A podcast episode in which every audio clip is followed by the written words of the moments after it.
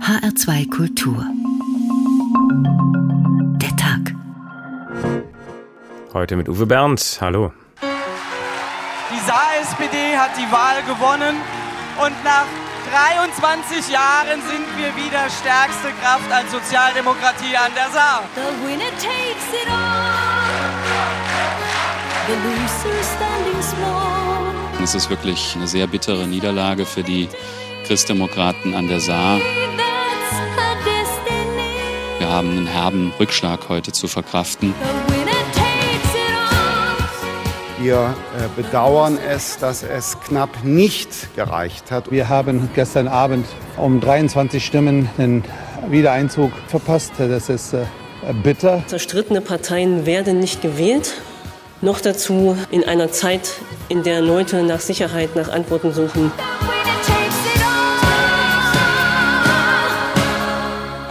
Diese Wahl ist auch natürlich etwas, wo alle aus Berlin ganz gespannt hingeschaut haben.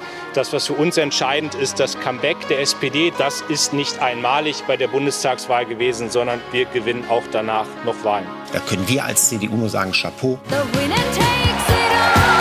Grüßt mit mir die zukünftige Ministerpräsidentin Anke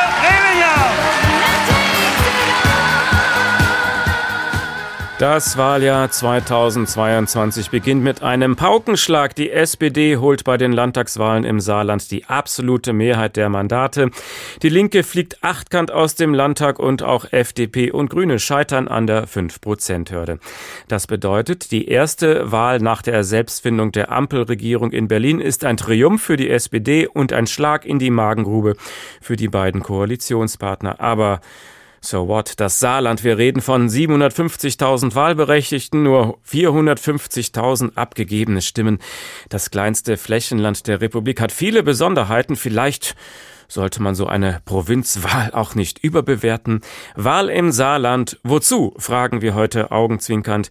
Welche Lehren können wir aus dieser Wahl nun ziehen und welche sollten wir getrost als regionale Eigenheit abhaken? Denn schließlich folgen noch drei andere Landtagswahlen in diesem Jahr. Am wichtigsten natürlich die in Nordrhein-Westfalen im Mai. Keine Frage. Spätestens die wird dann zur Stunde der Wahrheit für den neuen CDU-Chef Friedrich Merz. Deshalb schauen wir auch gleich nach Düsseldorf und wir wollen uns das föderale Gefüge ansehen. Auch im Bundesrat spielt das kleine Saarland der eine gewisse Rolle. Aber natürlich beginnen wir bei den aktuellen Landtagswahlen. So klang das gestern Abend bei den strahlenden Siegern. Es ist kurz nach 18 Uhr und in Saarbrücken feiert die Saar-SPD ihre Spitzenkandidatin. Anke Rehlinger, Wirtschaftsministerin und Vizeministerpräsidentin im Saarland, die das Vize nun aus ihrer Jobbezeichnung streichen kann. Und deren Saar-SPD die Machtverhältnisse zwischen CDU und SPD im Saarland umgekehrt hat. Ja, ich denke, die Saarländerinnen und Saarländer haben gesehen, dass wir in den letzten fünf Jahren einfach gute Politik weitergemacht haben und äh, das durchaus auch anerkannt. Und wir haben natürlich auch klar und deutlich gesagt, wo wir in Zukunft hinwollen, denn dafür wird man letztendlich gewählt. Ein bisschen Unterstützung auch aus Berlin, das kann man sicherlich auch sagen. Insofern ein gutes Paket, bei dem ich sagen würde, es hat letztendlich auch alles gepasst. Ein Hauptgrund für den fulminanten Erfolg der SPD ist die Beliebtheit von Anke Rehlinger. Die hatte im Wahlkampf auf den Sie kennen mich Effekt gesetzt und Jobs zum Thema Nummer eins gemacht. Versteinerte Gesichter dagegen bei der Saar-CDU. Der Absturz bei der Landtagswahl, er ist, so hart das klingt, auch der politische Absturz des amtierenden Ministerpräsidenten Tobias Hans. Hans, der bundesweit als eine der Nachwuchshoffnungen seiner Partei galt, der mit seiner Präsenz in den sozialen Medien und auch seinen Themen wie Digitalisierung die smarte, moderne und zukunftsgewandte Seite der CDU verkörpern wollte. Was im Saarland offensichtlich nicht verfangen hat. Dazu kamen deutliche Verluste für die CDU bei den Kompetenzzuschreibungen in allen wichtigen Themenfeldern. Und ein schlecht organisierter Wahlkampf voller grober Patzer. Wir haben nach über 22,5 Jahren eine, ja, eine Niederlage erlitten, die wir so nicht äh, erwartet hätten. Und es schmerzt natürlich sehr. Es ist eine bittere Niederlage natürlich auch für meine Person, die ja unmittelbar mit diesem Wahlkampf auch verbunden war. Und deswegen trage ich natürlich auch die Verantwortung und werde ich auch persönliche Konsequenzen ziehen. Grüne und FDP haben es nicht ins Parlament geschafft.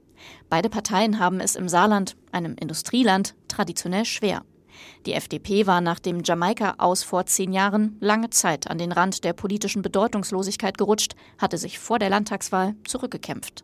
Aus Sicht von Spitzenkandidatin Angelika Hieserich-Peter hängt die Lage der Kleinen damit zusammen, dass der Wahlkampf zu stark auf das Duell der Platzhirsche CDU und SPD zugespitzt wurde. Ich glaube, die Fokussierung der letzten Wochen auf die Frage, äh, wer Ministerpräsident oder Ministerpräsidentin dieses Landes wird, hat natürlich den Wahlkampf sehr deutlich überdeckt und hat es natürlich für alle kleinen Parteien sehr schwer gemacht. Das sieht man ja auch im mhm. Ergebnis. Selbst die beiden Parteien, die jetzt als Opposition im Landtag waren, haben es sehr schwer, überhaupt wahrgenommen zu werden. Und für uns als APO ist es natürlich umso schwerer gewesen, da auch mit unseren Themen in der Öffentlichkeit durchzudringen. Auch die Linke, für die das Saarland in Westdeutschland lange Zeit eine Bank war, fliegt aus dem Landtag nach 13 Jahren. Für den Bundesgeschäftsführer der Linken Jörg Schindler liegt das vor allem an einem, Oskar Lafontaine, der zehn Tage vor der Wahl aus der Partei ausgetreten war. Zehn Tage vor der Wahl auszutreten aus unserer Partei und so aufzurufen, die Linke nicht zu wählen, hat uns natürlich auch noch mal massiv geschadet. Da muss man gar nicht drum rumreden. Dabei lag die Partei schon vor Lafontaines Rückzug in den Umfragen unter 5 Prozent ausgezehrt vom jahrelangen Machtkampf zwischen Lafontaine und Landeschef Thomas Lutze. Und jetzt der Machtgewinn der SPD und ihre jetzige Machtfülle bedeuten auch eine große Verantwortung. Angesichts der nicht gerade kleinen Herausforderungen im Saarland muss die SPD jetzt liefern. Caroline Düller mit den Reaktionen auf das Wahlergebnis in Saarbrücken. Und die Besonderheiten dieses kleinen, sympathischen Bundeslandes vertiefen wir jetzt mit Peter Stefan Ernst, dem Chefredakteur der Saarbrücker Zeitung. Guten Abend. Guten Abend aus dem Saarland. Also, dass die SPD vorne lag, das konnte man bei den Umfragen schon rechtzeitig sehen. Manche haben erwartet, dass Rehlinger und Hans einfach nur die Büros tauschen, dass es eine GroKo unter SPD-Führung wird. Aber so ein Erdrutschig für die SPD, das war dann schon eine Riesenüberraschung. Für Sie eigentlich auch? Ja, in der Dimension schon, dass Anke Rielinger klar vorne liegt, äh, überhaupt keine Frage. Dass sie so weit vorne liegt, war eine kleine Überraschung und äh, dass außer der AfD alle kleinen Parteien draußen sind, war ebenfalls eine Überraschung. Warum eigentlich konnte der amtierende Ministerpräsident Tobias Hans keinen Amtsbonus aufbauen? Also Zeit hatte der doch eigentlich genug.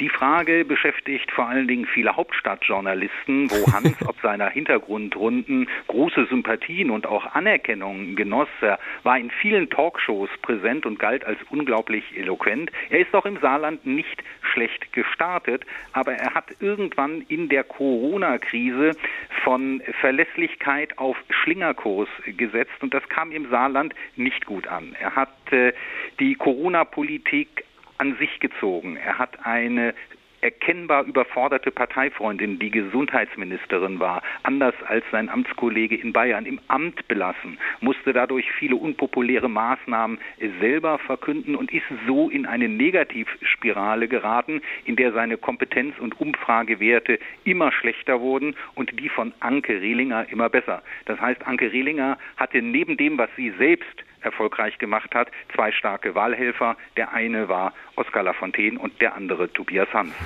Das Saarland hat einen großen Anteil älterer Bevölkerung und einen großen Anteil katholischer Bevölkerung. Das sind doch eigentlich die treuesten CDU-Wähler, die es überhaupt nur gibt. Also hat er, womit hat er die konservativen Wähler dann auch noch mal verärgert?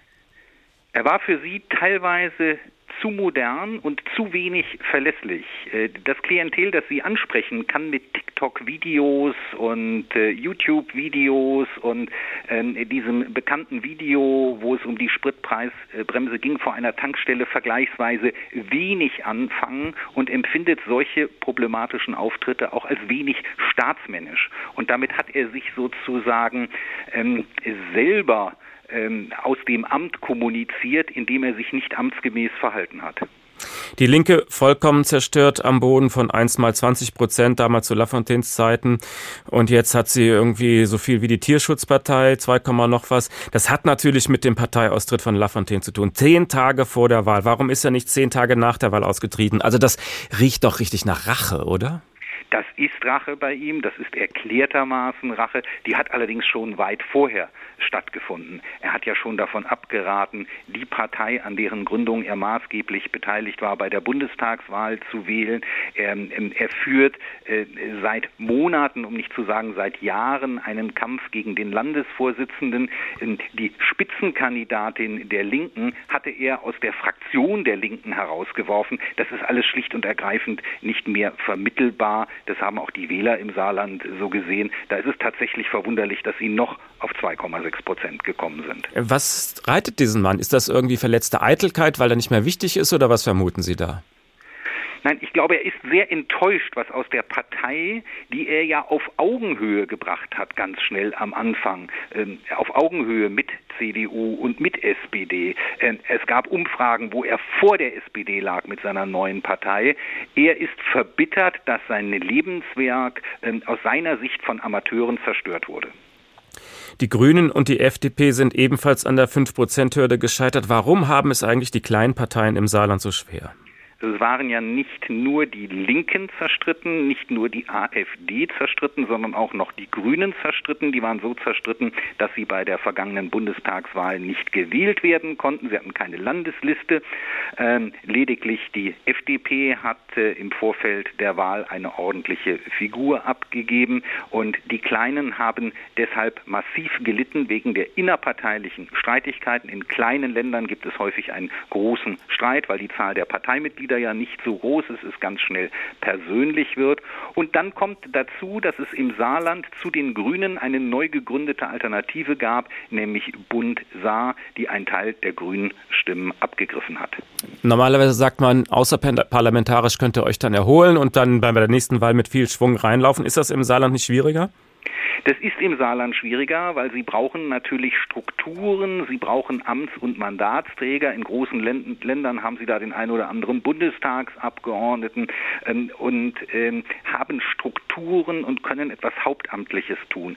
Das wird für die, die im Saarland nicht im Landtag sitzen, sehr, sehr schwer und deshalb beide die Grünen und die FDP waren sich ja sicher, es diesmal zu schaffen, wird es auch beim nächsten Mal für die beiden nicht leicht. Das ist ja auch ein Signal nach Berlin. Zwei Ampelpartner, die es nicht geschafft haben. Das liegt aber nicht an Berlin, sondern das sind die besonderen saarländischen Zustände. 22 Jahre nun hat die CDU im Saarland den Ministerpräsidenten gestellt. Das wird sich nun ändern. Die SPD stellt die Ministerpräsidentin. Aber werden die Menschen im Land irgendwas davon spüren? Ändert sich für die normalen Bürger überhaupt irgendwas dann? Die inhaltlichen Unterschiede zwischen den beiden großen Parteien äh, CDU und SPD waren im Saarland immer schon vergleichsweise gering. Ähm, Tobias Hans, auch das ist ein, äh, ein Teil seines Scheiterns, hatte dann noch viele CDU-Positionen, zum Beispiel in der Bildungspolitik, ähm, aber auch in anderen Politikfeldern aufgegeben und sich der SPD angenähert. Das heißt, die Politik einer SPD-Alleinregierung wird sich gar nicht so stark von einer Politik unterscheiden, die eine große Koalition ähm, mit äh, der CDU als Juniorpartner gebracht hätte. Dafür waren die Unterschiede wirklich zu gering. Auch das ist ein äh, besonderes saarländisches Phänomen, äh, dass beide Parteien stärker an der Mitte orientiert sind, das heißt die SPD weniger links.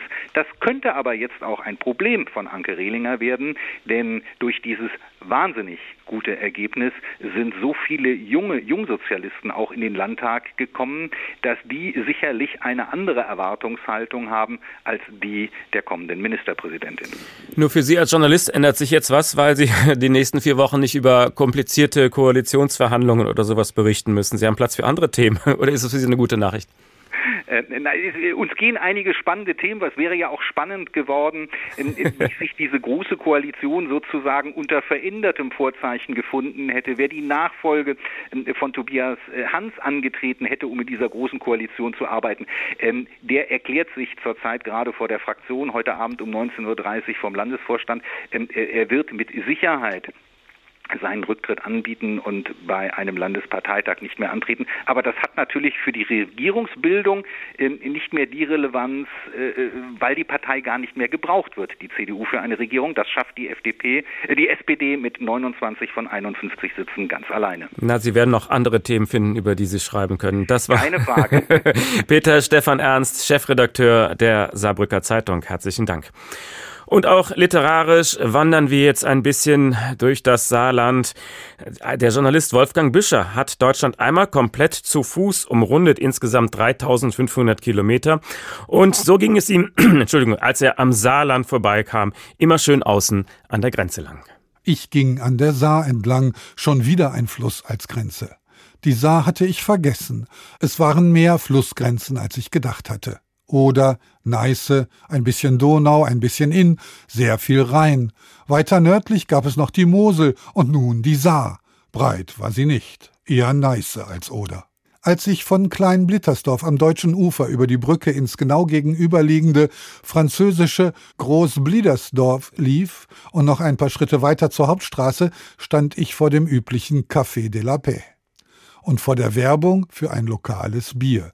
Es hieß Meteor, was für eine Fügung, der Frieden und der Meteorit. Die beiden sollten sich zusammentun. Der eine steckte doch im anderen. Café Meteor, das wäre mein Gasthaus gewesen. Wie gut, dass das Café de la Paix geschlossen hatte, obwohl meinem ganz privaten inneren Frieden jetzt etwas Heißes gut getan hätte.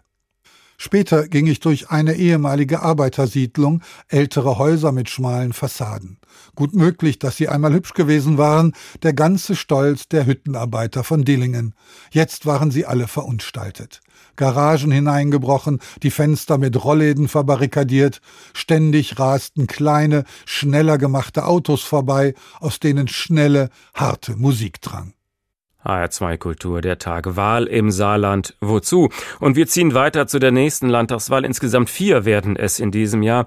Die wichtigste aber kommt im Mai in Nordrhein-Westfalen. Und die SPD, die träumt natürlich heute schon davon, dass sich das Wunder von Saarbrücken vielleicht auch in Düsseldorf wiederholen lässt. Aber dort ist manches anders. Arne Hell.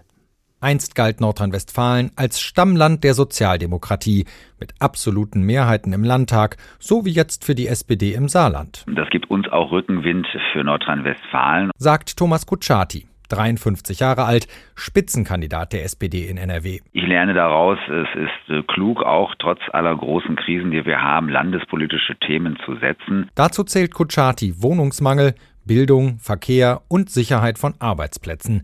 Nur ist erstens nicht erkennbar, dass die SPD bei der Lösung dieser Probleme in NRW ein Alleinstellungsmerkmal hätte. Und zweitens ist der Kandidat Kutschaty bisher längst nicht so bekannt und beliebt wie seine Parteifreundin Anke Rehlinger im Saarland. Wir haben ja noch gar nicht richtig mit der heißen Wahlkampfphase begonnen. Das geht ja jetzt in diesen Tagen erst los.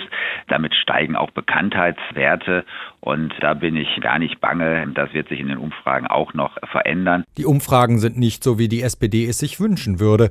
Im vergangenen Herbst, nachdem sie mit Olaf Scholz die Bundestagswahl gewonnen hatte, da lag die SPD auch in Nordrhein-Westfalen klar vor der CDU. Doch seitdem nicht mehr Armin Laschet in Düsseldorf regiert, sondern sein Nachfolger Henrik Wüst, hat die CDU aufgeholt. Inzwischen liegt sie in einigen Umfragen wieder knapp vor der SPD mit um die 30 Prozent. Wechselstimmung sieht anders aus. Wir müssen, wir können und wir wollen zeigen, dass wir bereit sind, dieses Land und die Menschen gut auch durch diese herausfordernden Zeiten zu bringen. Rief Wüst seiner Partei am vergangenen Wochenende zu bei der Vorstellung des CDU-Wahlprogramms. Wüst, 46 Jahre alt, Münsterländer, ist erst seit fünf Monaten im Amt. Nicht viel Zeit, um sich als Ministerpräsident zu beweisen, und doch in Corona- und Kriegszeiten genug, um ständig präsent zu sein und Boden auf den Oppositionspolitiker Kutschaty gut zu machen. Wir müssen zeigen, wie es geht, wie wir beides schaffen, Klima schützen und gute Arbeitsplätze mit Wohlstand, sozialer Sicherheit zu erhalten. Im Wahlprogramm der CDU findet sich zwar zum Klimaschutz wenig Konkretes, aber typisch wüst im Ton ist er staatsmännisch und moderat. Klare Fehler macht er bisher keine. Den Ärger etwa über die Schulpolitik in Corona-Zeiten bekommt offenbar sein Koalitionspartner ab, die FDP. Doch auch die Liberalen dürften, anders als im Saarland, wieder in den Landtag kommen, mit aktuell 8 bis 10 Prozent in den Umfragen. Deutlich besser stehen im Moment die Grünen in NRW da mit 15 bis 17 Prozent. Wir werden weiterhin uns auf unsere Themen mit unseren Ideen konzentrieren, dafür um Vertrauen werben und alles dafür tun, das beste Landtagswahlergebnis aller Zeiten einzuholen. Sagt die Grünen Spitzenkandidatin Mona Neubauer und meint das beste NRW-Ergebnis aller Zeiten. Das liegt bisher bei 12 Prozent. Sollte es so kommen, dann dürfte eins klar sein. Ministerpräsident Wüst würde seine Koalition mit der FDP nicht einfach fortsetzen können, selbst wenn seine CDU stärkste Kraft wird. Dann wäre Schwarz-Grün denkbar. In beiden Parteien gibt es genug Politikerinnen und Politiker, die sich das vorstellen könnten. Oder es läuft auf ein Dreierbündnis hinaus, zum Beispiel eine Ampel wie im Bund. Für die SPD in NRW könnte das eine Chance sein, selbst wenn sie mit Spitzenkandidat Kutschaty nicht Platz 1 erobert, wäre die Rückkehr in die Landesregierung trotzdem möglich. Nach der Wahl ist vor der Wahl. In gut sechs Wochen kommt also die wichtigste Landtagswahl des Jahres. Und das vertiefen wir jetzt noch einmal mit Konstantin Wurtmann. Er ist Parteien- und Wahlforscher am GESIS Leibniz Institut für Sozialwissenschaften in Mannheim. Hallo. Hallo. Es gibt ja eine Parallele zwischen Tobias Hans und Hendrik Wüst. Beide sind nicht durch eine Wahl in das Amt des Ministerpräsidenten gekommen. Beide mussten beweisen, dass sie regieren können. Bei Tobias Hans ist das nun ein Fiasko geworden. Ist es Hendrik Wüst denn nun gelungen, sich einen Amtsbonus zu erarbeiten? Also ob es einen Amtsbonus wirklich gibt, das muss man äh, warten, bis die Wahl tatsächlich dann auch gelaufen ist. Was man aber tatsächlich in den aktuellen Zahlen, zumindest den letzten aktuellen Zahlen, die dazu erhoben wurden, feststellen kann, ist, dass äh, Wüst sich einen Popularitätsbonus erarbeitet hat in der kurzen Zeit, seit er das Amt übernommen hat und damit auch auf jeden Fall unangefochten an erster Stelle steht. Selbst eine Mehrheit der SPD-Anhängerinnen und Anhänger bewertet die Arbeit äh, von äh, Wüst besser als die von Kuchati. Und er hat ja nicht viel Zeit dafür gehabt. Also wie hat er das gemacht? Ja, das ist eine gute Frage. Äh, tatsächlich hat er, so denke ich, sich relativ klug und schnell äh, inszeniert als äh, konservativer Familienvater, als Landesvater. Er hatte aber natürlich auch deswegen nicht so viel Zeit, Fehler zu machen. Äh, angefangen bei der Corona-Krise und dem Corona-Management, da hatte Herr Hans ein weniger glückliches Händchen. Tritt er anders auf als Armin Laschet, sein Vorgänger? Absolut. Also äh, Laschet ist natürlich als äh, ja öfter mit lachenden Bildern, Szenerien, in denen er lachend äh, gesehen wurde, aufgetreten und äh, Wüst äh, bemühte eine ja schon eher konservativere Ernsthaftigkeit, äh, wie, wie man sie vielleicht aus dem Münsterland vielleicht auch ein bisschen besser kennt. Aber der Rheinländer, der lacht doch ganz gerne. Also sowas kommt in Nordrhein-Westfalen nicht gut an. Gut, das besteht eben nicht nur aus Rheinland, sondern auch aus Westfalen. Das ist der Knackpunkt. Ja, also ich als Rheinländer finde das erstmal grundsätzlich sympathisch, aber, aber natürlich war das auch genau das, was man ja Laschet äh, im Bundestagswahlkampf vorgeworfen hat, dass ihm die Ernsthaftigkeit bei bestimmten Themen äh, fehle. Und da äh, ist natürlich die Ausgangssituation, äh, in der auch ein äh, Thomas Kutschaty zum SPD-Spitzenkandidaten äh, mehr oder minder gekürt wurde, eine andere gewesen, weil man natürlich auch damals dann davon ausging, dass es vielleicht doch gegen Laschet sein werde. Thomas Kutschaty ist eben der SPD-Spitzenkandidat in Nordrhein-Westfalen, den man außerhalb des Landes kaum kennt. Was ist das für ein Typ? Ja, Kutschaty ist eigentlich ein recht bodenständiger äh, Sozialdemokrat aus dem Ruhrgebiet, kommt aus äh, einer der Herzkammern der SPD, nämlich aus Essen, dort aus dem Arbeiterbezirk. Fällt jetzt nicht unbedingt durch einen pompösen Lebensstil auf. Er hat sich halt einen äh, seriösen Ruf in der SPD erarbeitet, hatte aber tatsächlich unter ähm, Hannelore Kraft als Justizminister nicht unbedingt den allerbesten Ruf tatsächlich auch. Wieso hat er da Fehler gemacht? In seiner Amtszeit fallen einige JVA-Ausbrüche aus der Justizvollzugsanstalt äh, und er hatte da seinerzeit dann auch äh, ja, erklärt, dass er das zur Chefaufgabe seines Ministeriums machen würde. Hat dann letztendlich nicht dazu geführt, dass die Ausbrüche weniger wurden. Vielleicht war es damals auch sein persönliches Glück, dass die Regierung abgewählt wurde. Man weiß nicht, was dann noch hätte folgen können. Kennt man ihn denn wenigstens in Nordrhein-Westfalen? Hat er dort sowas wie einen Bekanntheitsgrad erreicht? Naja, tatsächlich ist es so, dass die Zahlen momentan darauf hindeuten, zumindest die letzten aus dem Januar, dass ihn die Hälfte der NRW-Bürgerinnen und Bürger entweder gar nicht kennt oder keine Meinung zu ihm hat. Und diejenigen, die ihn kennen, leichte Mehrheit von denen tatsächlich nicht ganz so positiv äh, von ihm angetan sind. Aber das sind äh, Daten, die stammen halt aus dem Januar und der Wahlkampf fängt jetzt erst richtig an. Muss man abwarten, wie das weitergeht. Gut, und in sechs Wochen, da fließt noch viel Wasser den Rhein runter. Äh, die SPD macht sich jetzt natürlich Hoffnung, dass sie sowas wie Rückenwind bekommen durch den spektakulären Wahlsieg im Saarland. Ist das berechtigt? Also ich sag mal so, es wird auf jeden Fall der SPD keine Beine stellen. Aber man darf natürlich nicht vergessen, äh, diese ganze Landtagswahl ist halt sehr regionalspezifisch. Die Wählerinnen und Wähler haben auch in den Exit Polls, also den Befragungen nach der Wahl, angegeben, dass sie tatsächlich eher aufgrund landesspezifischer Themen gewählt haben. Hätte da wirklich ein Bundestrend zum Beispiel eine Rolle gespielt, hätten die Grünen noch besser abgeschnitten. Und ich gehe davon aus, dass auch diese Landtagswahl in Nordrhein-Westfalen vor allen Dingen aufgrund regionalspezifischer Themen äh, entschieden werden wird. Die Frage ist gerade nur, welche Themen das sind. Das scheint, glaube ich, nicht allen Parteien bisher so ganz klar zu sein. Sechs Wochen vor der Wahl und es gibt noch keine Themen. Woran liegt das? Sind sich alle einig eigentlich im Landtag? Ja, ich glaube, das Problem ist, dass die ganze Wahlkampfsituation natürlich überschattet wird. Zum einen durch die äh, immer noch grassierende Corona-Pandemie auf der einen Seite, auf der anderen Seite natürlich über den Angriffskrieg Russlands äh, gegen die Ukraine. Und ähm, in dieser Zeit lässt es sich inhaltlich natürlich schwer Themen setzen. Auf der anderen Seite äh, treten alle Parteien ähm, mit mehr oder weniger ähnlichen Themen an, wo sie sich natürlich akzentuiert anders positionieren, aber das große Thema gerade für Nordrhein-Westfalen, ein Industrieland, ist natürlich die Umstrukturierung, Restrukturierung und halt auch die, die ökologische Transformation. Und äh, das sind halt die Themen, die mehr oder weniger schon vorher gesetzt sind. Und erkennen Sie da irgendeine Strategie seitens der SPD, wie man dann das Ruder vielleicht zurückwinden könnte? Also es ist im Moment noch relativ schwierig, weil wie gesagt, die Kernkampagnen laufen noch nicht. Viel wird äh, natürlich gerade ähm, gegen die FDP geschossen. Äh, Frau Gebauer als Bildungsministerin hat eine sehr unglückliche Position äh, generell haben, aber ja, die Ministerinnen und Minister in, in solchen äh, Ministerien nicht unbedingt die beste Position der Bevölkerung. Viele sind Eltern und äh, meistens ist man unzufrieden mit den Schulen. Aber ähm, das könnte sich auch gleichzeitig wieder als Bumerang äh, herausstellen, weil natürlich nach den jetzigen Zahlen, wenn die SPD regieren will und die eine Regierung führen wollen würde, man die FDP brauchte. Und das äh, wird natürlich noch spannend werden dann. Das war der Wahlforscher Konstantin Wirtmann vom Geses Leibniz Institut für Sozialwissenschaften in Mannheim. Vielen Dank. Und wir setzen unsere Wanderschaft an den Grenzen Deutschlands fort. Wolfgang Büscher kam natürlich dabei auch in Nordrhein-Westfalen vorbei. Man sagt, über dem Niederrhein liege ein mystisches Licht. So ein Dunst, zart bläulich, und der Nebel leuchtet von innen her, sogar an einem Herbsttag wie diesem, aus dem der Himmel alle Farben sog, als seien sie Gift.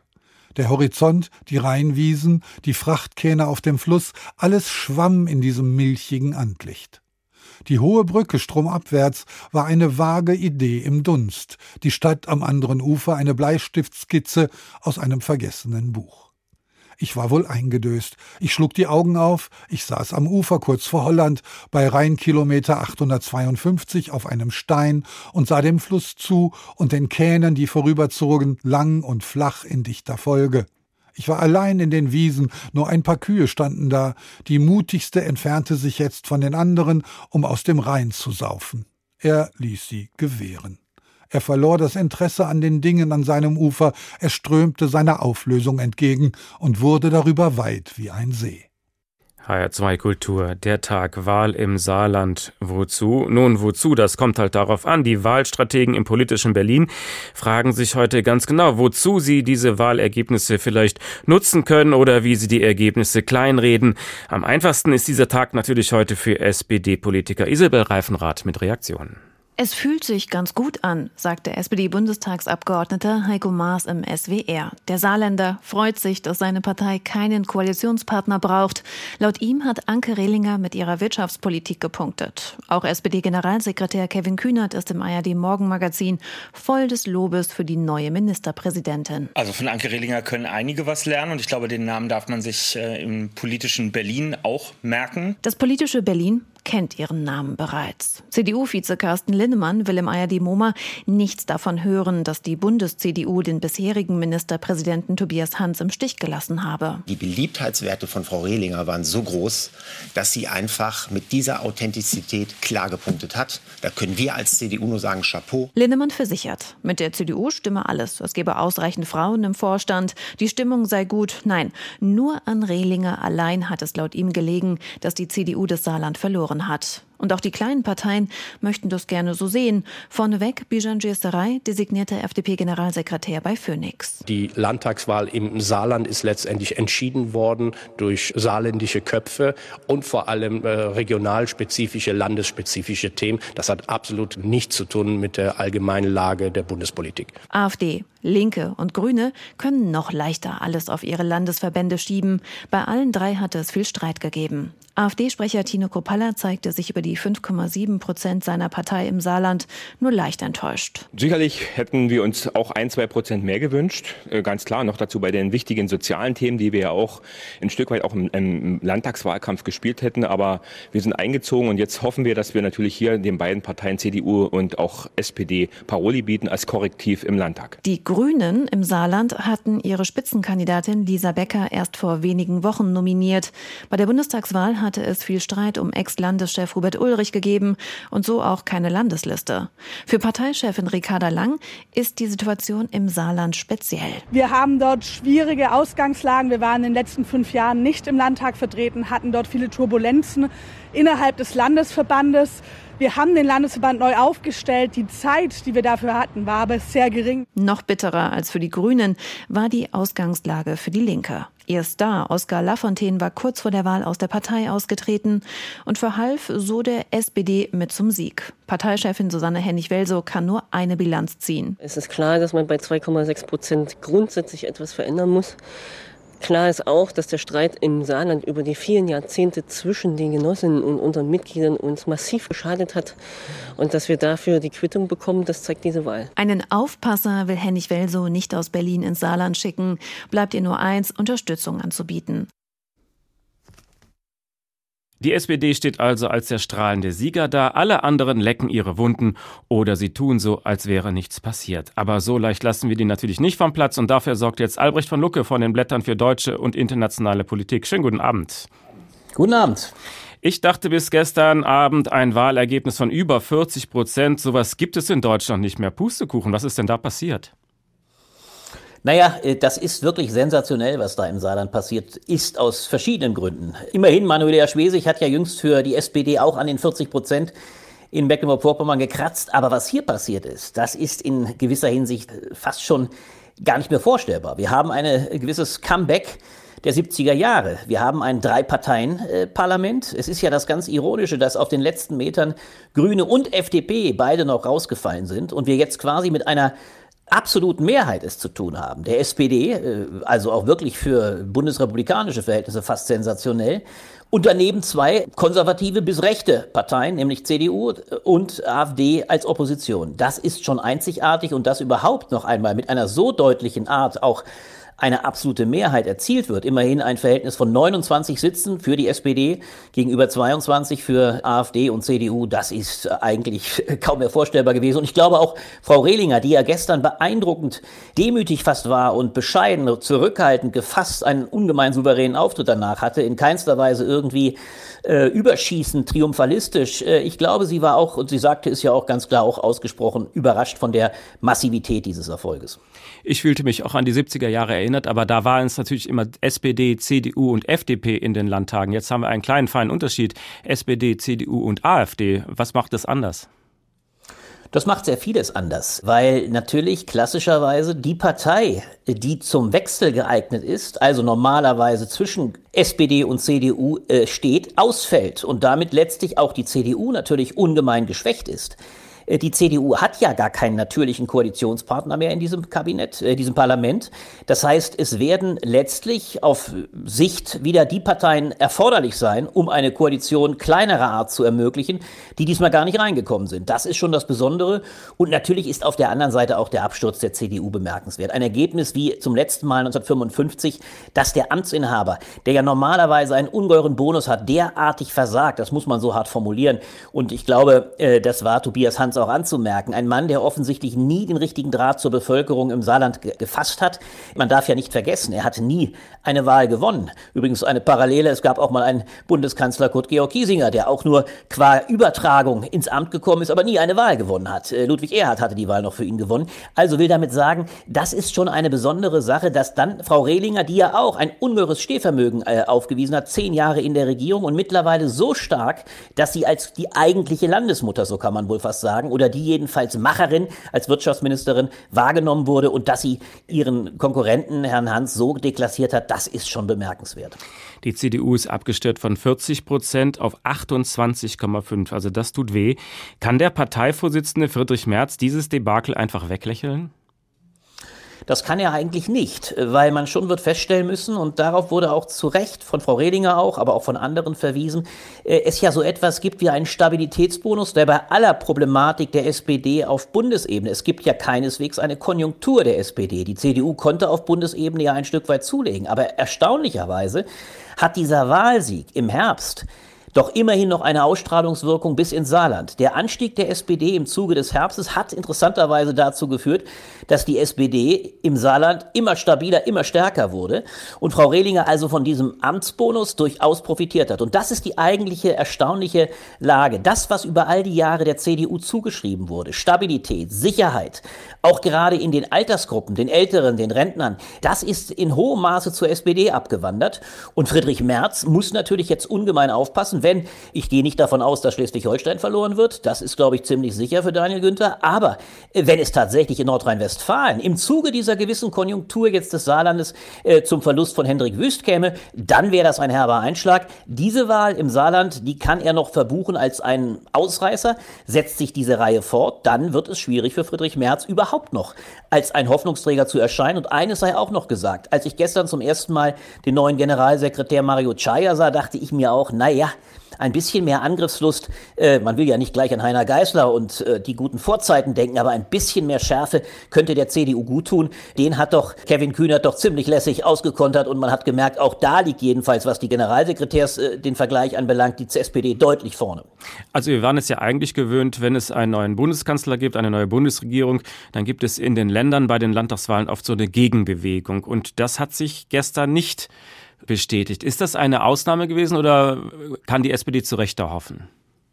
Nein, die SPD hatte ein doppeltes Glück. Sie hatte zunächst einmal das riesige Glück, dass in der Tat mit Anke Rehlinger eine überragende Kandidatin im Raum war. Das muss man sagen. Es hat auch, glaube ich, der gestrige Auftritt nochmal unter Beweis gestellt. Sie passt zu dem Land, sie ist vom ganzen Habituellen, sie ist bodenständig, sie ist im Kern genau das, was das Saarland offensichtlich sucht. Übrigens auch weit mehr die Nachfolgerin von Annegret Kramp-Karrenbauer, die ja ähnlich populär war, weit mehr die Nachfolgerin als ein Tobias Hans, der doch eher immer als ein dann vielleicht auch zu sehr in Berlin umherirrender äh, Talkshow-Gast und, und nicht sonderlich bodenständig erschien erschien. Das ist das eine. Das ist das Glück von Olaf Scholz. Das zweite Glück ist ein anderes. Der Krieg, der Überfall Putins auf die Ukraine hat natürlich Olaf Scholz von einer ganz großen Misere, jedenfalls temporär, befreit.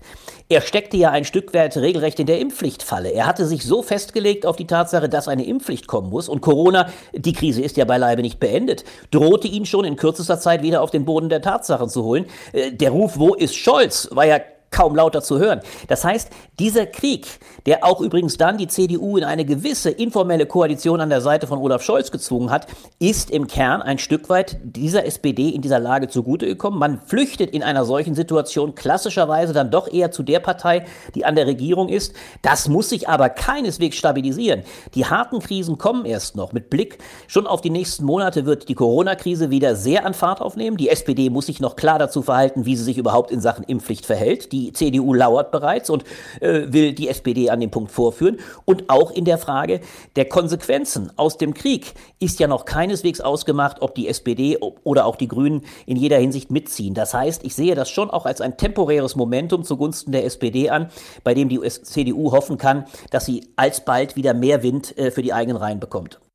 Das war Albrecht von Lucke von den Blättern für deutsche und internationale Politik. Vielen Dank. Und damit ziehen wir weiter entlang den Grenzen Deutschlands. Wolfgang Büscher ist dort entlang gewandert und dabei kam er dann natürlich auch im Norden und im Osten in Mecklenburg-Vorpommern vorbei. Eine Stunde lief ich durch die Dunkelheit, ohne etwas für die Nacht zu finden. Dann erwischte ich den letzten Bus nach Zingst. Dort fiel ich einem Mann aus Südhessen in die Hände. Erkenne das, dieses Unterwegssein, dieses Herumirren auf der Suche nach einer Bleibe, das müsse heut nicht sein. Er wisse, wo ich unterkommen könne. Ich solle ihm nur folgen. Es war aber niemand da, bei dem ich ein Zimmer hätte erhalten können. Mein Helfer wollte jemanden herbeitelefonieren. Erkenne das, fluchte er, erkenne den ganzen Mist. Tags drauf nahm ich die Fähre über den Barther Bodden. Es war kälter geworden, aber die Mittagssonne legte die Illusion des Sommers auf den Bodden. Sie warf einen Schleier über die Silhouette der unbedeutenden Hafenstadt, der wir uns langsam näherten, und einen goldenen Glanz über das Schilf. Wir gingen an Land. Der Bahnhof von Barth verfügte über ein einziges Gleis, das Gleis über ein handgemaltes Schild. Gleis 1. Ein Zug nach Heidelberg war angekündigt und die Vorstellung, dass es einen eisernen Pfad gibt, der das alles zusammenhält, eine durch nichts unterbrochene Linie von dieser ärmlichen Stadt am Bodden, von der Ödnis dieses Bahnhofs zum reichen Heidelberg, zu seinem Schloss und dem Zwerg, der dort das riesige, protzige Weinfass bewacht. Dass es das wirklich gibt, wunderte mich. HR2 Kultur, der Tag. Wenn man also Deutschland entlang seiner Außengrenzen entlang wandert, muss man 3500 Kilometer zurücklegen und dazwischen liegen eben diese 16 Bundesländer, die auch Vertreter schicken in die Länderkammer, den Bundesrat. Ach, der Föderalismus, alles viel zu kompliziert, zu schwerfällig. Das ist immer das leichtfertige, schnelle Urteil. Aber ist das auch berechtigt? Das hinterfragen wir gleich. Vorher sortiert Christoph Keppeler für uns mal die Gemengelage. Die Bundesrepublik Deutschland ist ein Bundesstaat. Sie besteht aus dem Gesamtstaat, dem Bund und den 16 Gliedstaaten, den Ländern. Nicht nur der Bund, sondern auch die Länder besitzen eine eigene Staatsgewalt. Das heißt, sie können eigene Gesetze erlassen. Das ist im Grundgesetz festgeschrieben und darf niemals geändert werden. Allerdings, wenn Landesgesetze etwas anderes verlangen als Bundesgesetze, dann gilt das Bundesgesetz. Bundesrecht Bericht Landesrecht. Aber viele Aufgaben sind alleine Sache der Länder, etwa Schulen, Universitäten, Bildung allgemein. Auch für die Polizei sind die Länder zuständig. Der Bund ist alleine zuständig für sehr vieles, zum Beispiel für Außenpolitik, Verteidigung, Luftverkehr, Post und Telekommunikation. Trotzdem aber kamen und kommen Bund und Länder sich immer mal wieder in die Quere. Beispielsweise ist der Bund für Katastrophenschutz im Krieg, in Friedenszeiten sind dagegen die Länder in der Pflicht. Das Kompetenzgerangel dabei störte zum Beispiel 2005 den damaligen Innenminister Otto Schily, SPD. Der Bund muss bei Bedarf koordinierende und unterstützende Maßnahmen zur Abwehr neuartiger Gefahren ergreifen können. Für eine solche Koordinierungskompetenz des Bundes bei länderübergreifenden Gefahrenlagen müssen wir gegebenenfalls auch das Grundgesetz ändern. Aber auch wenn der Bund etwas bei den Schulen oder Hochschulen tun wollte, gab es Ärger mit den Ländern, was den damaligen Bundespräsidenten Horst Köhler nervte.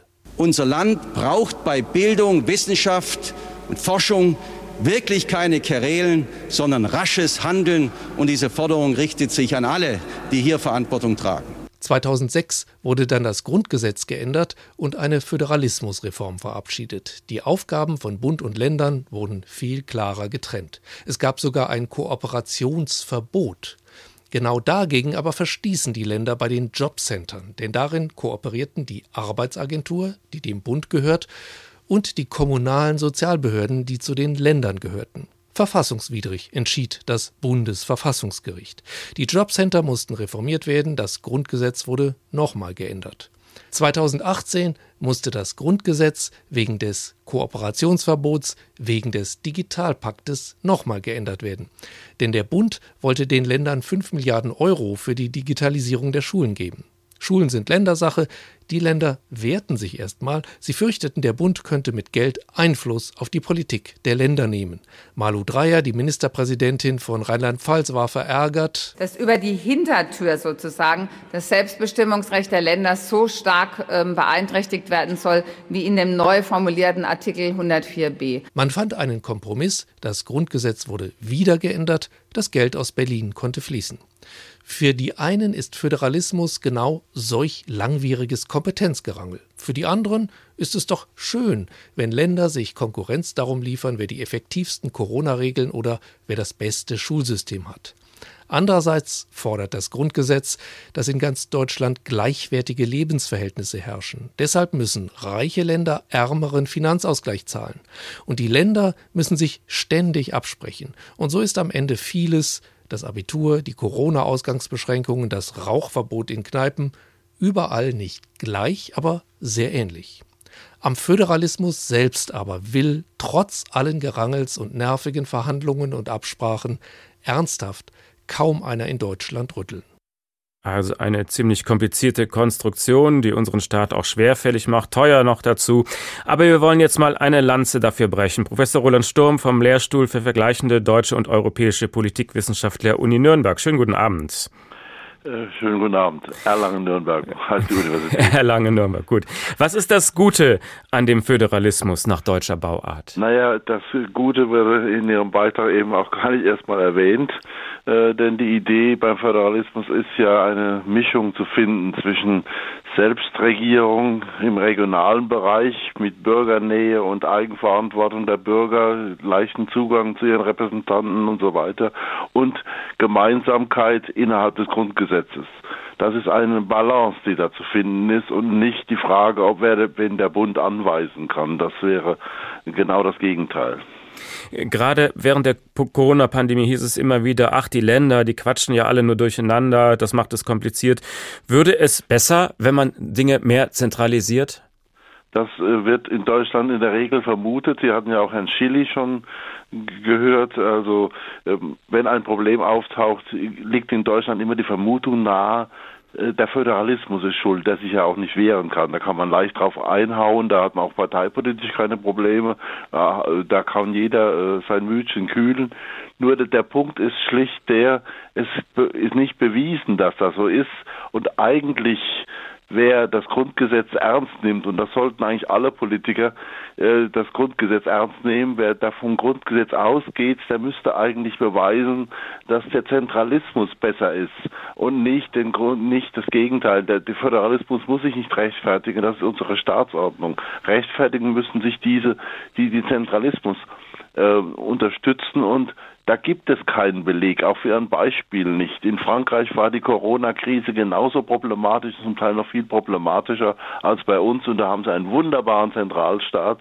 Nur es hilft nichts, weil die, die, die Krankheit hatte nichts mit Föderalismus zu tun. Der Bundesrat ist das wichtige verbindende Element, die Vertretung der Länder. Bei den zustimmungspflichtigen Gesetzen wird dort abgestimmt. Nun hat das Saarland eine Million Einwohner und drei Stimmen. Nordrhein-Westfalen hat 18 Millionen Einwohner und äh, sechs Stimmen. Sind die kleinen Länder überrepräsentiert? Dieser, der Kompromiss der Repräsentation, man hat ja, als das Grundgesetz zustande kam, auch darüber geredet, wie in Amerika zum Beispiel, jedem Land nur zwei Repräsentanten, egal welche Größe ein Land hat, äh, zuzu, äh, zuzugeben. Und sie sehen ja in Amerika gibt es sehr kleine Staaten, die haben zwei Stimmen, äh, Maryland oder was auch immer, und Kalifornien, ein Riesenland, hat auch nur zwei Stimmen. Und da hat man einen Kompromiss in Deutschland gemacht, dass man gesagt hat, okay, wir äh, spiegeln jetzt nicht die ganzen Unterschiede wieder, denn das hatten wir mal historisch, da hat Preußen das Deutsche Reich dominiert. Jetzt machen wir so, wir stufen das ab und Sie haben recht, daraus kommt dann eben eine Bevorzugung der Kleinstaaten. Und bei den Abstimmungsverhalten geht es ja dann oft darum, welche Koalition regiert in welchem Land und dann wird es dann kompliziert. Viele müssen sich enthalten. Wie viele Stimmen werden dann überhaupt abgegeben bei solchen wichtigen Entscheidungen?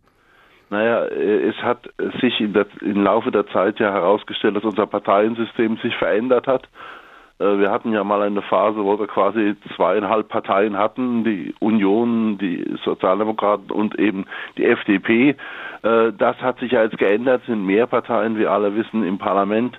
Und in den Parlamenten, in den Ländern gibt es noch mehr Parteien, äh, zum Teil, die es nur in diesen Ländern gibt. Und insgesamt dann, wenn Regierungen gebildet werden, werden auch die in der letzten Zeit immer mit mehr Parteien gebildet.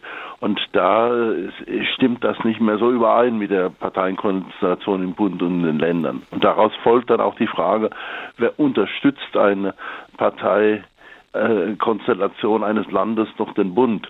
Und wenn sie das nicht tut, dann steht in allen Koalitionsverträgen drin, dann enthält man sich. Und dann kommt man auf 20 bis 30 Prozent manchmal der Stimmen, die theoretisch auf äh, Enthaltung rauslaufen. In der Praxis allerdings äh, wird eher nach Konsens und Lösungen gesucht. Und im Saarland ist ja dann dieses Problem jetzt erstmal gelöst. Sie hat keinen Koalitionspartner mehr, also kann die saarländische Ra äh, Landesregierung abstimmen, wie sie das für richtig hält. Ist das ein kleiner ja. Fortschritt für die Beweglichkeit im Bundesrat? Also es ändert nichts an den Stimmverhältnissen. Natürlich hat damit die Regierung ein Land hinter sich, allerdings ein sehr kleines mit drei Stimmen. Ja. Und man braucht 35 für eine Mehrheit. Nun wird immer schon darüber gestritten, ob es im Bundesrat nun wirklich um die Länderinteressen geht oder ob das nur im Prinzip der alte Parteienstreit mit anderen Mitteln ist. Sie haben das mal sehr aufwendig mit einer wissenschaftlichen Studie untersucht. Was haben Sie gemacht? Ja, die hauptsächlichen Entscheidungen im Bundesrat fallen ja in der Abstimmung in den Ausschüssen des Bundesrats, im Bundesratsplenum äh, treten die Regierungsvertreter schon mit den fertigen Meinungen an quasi. Und äh, wenn man diese Ausschussdebatten untersucht und da hat jedes Land eine Stimme und da ist es nicht nach Größenordnung äh, die Stimmabgabe, dann sieht man, dass diese parteipolitische Prägung der Entscheidungen nicht durchgehend im Vordergrund steht, meistens gar nicht, sondern in die meisten Entscheidungen, wir haben 51.000 Entscheidungen im Bundesrat angeschaut. 51.000, okay. Ja. Mhm. Und äh, in den Bundesratsausschüssen, nicht? Mhm. Nicht im Plenum. Äh, aber das ist ja die Vor Vorgabe. In den Ausschüssen einigt man sich ja dann. Und da stellt sich raus, dass tatsächlich äh, jetzt die Parteipolitik natürlich eine gewisse Sub äh, Prägung hinterlässt, aber eigentlich entscheidend ist die Frage, woher kommt der Vertreter in den Ausschüssen, aus welchem Land. Also der Föderalismus ist da das Entscheidende. Die Interessen eines Landes, nicht ein Küstenland, äh, ist natürlich am Schiffbau anders interessiert als ein, Land, das irgendwo in den Bergen liegt. Oder wenn ein Land keine Außengrenzen wie Hessen hat, äh, hat es andere Meinungen zu Außengrenzen, als dass ein Land hat, das irgendwie an Frankreich oder woanders angrenzt. Nicht? Und wenn Sie äh, jetzt unter diese 50.000 äh, Ausschussentscheidungen einen Strich drunter ziehen, ist es eher Parteipolitik oder sind es wirklich die Länderinteressen, die da äh, wirklich verhandelt werden? Also es ist vor allen Dingen meistens konsensuell, aber wenn Sie eine Entscheidung wollen, dann würde ich sagen, eher Länderinteressen als Partei. Ist das vielleicht dann auch der Kern des Problems, warum der Bundesrat so wenig ja, beachtet wird, weil das Wichtige im Ausschuss ist und über die Ausschüsse, ich wüsste jetzt auch nicht, was da alles so passiert, da erfährt der Normalbürger gar nicht so viel? Da gibt es genau dieselbe Politik wie im Bund. Da der Bundesrat ja an der Gesetzgebung mit beteiligt ist, muss er natürlich die gleichen Kompetenzen davor halten. Nur eben durch Kooperation der Ländervertreter, die Länderministerien dahin schicken. Aber na, natürlich wird da genauso Umweltpolitik und so weiter gemacht wie auf Bundesebene. Also insofern äh, ist das schon sehr wichtig, denn äh, man braucht den Bundesrat zu, zu, bei jeder Gesetzgebung. Manchmal muss der Bundesrat zustimmen, kann also etwas blockieren und er kann auch einen Einspruch erheben. Also das ist weniger als Blockade, aber er muss trotzdem gehört werden. Bei der Europapolitik, bei Verordnungen, bei Gesetzen. Der Bundesrat ist eigentlich immer dabei. Und da gibt es vielleicht das Problem, dass es die Landesregierungen sind, die das dominieren. Die Landesparlamente, darüber redet man noch weniger, nicht? Die könnten natürlich auch Dinge diskutieren. Ihr Fazit also, unsere föderale Struktur ist besser als Ihr Ruf? Sie ist leider nicht sonderlich bekannt. Also wenn ich jetzt eine Demonstration ausrufen würde, mehr, mehr, mehr Föderalismus wagen, wäre ich wahrscheinlich der Einzige mit der Fahne. äh, aber im Grunde genommen ist das eine Demokratiefrage, die wir vernachlässigen. Ein demokratisches Potenzial, das wir nicht heben, das wir aber hätten. Äh, und das äh, den Bürgern Mitsprache äh, ermöglicht und äh, Mitarbeit auch äh, in, in der Willensbildung. Professor Roland Sturm vom Lehrstuhl für vergleichende deutsche und europäische Politikwissenschaft der Universität Erlangen-Nürnberg. Vielen Dank.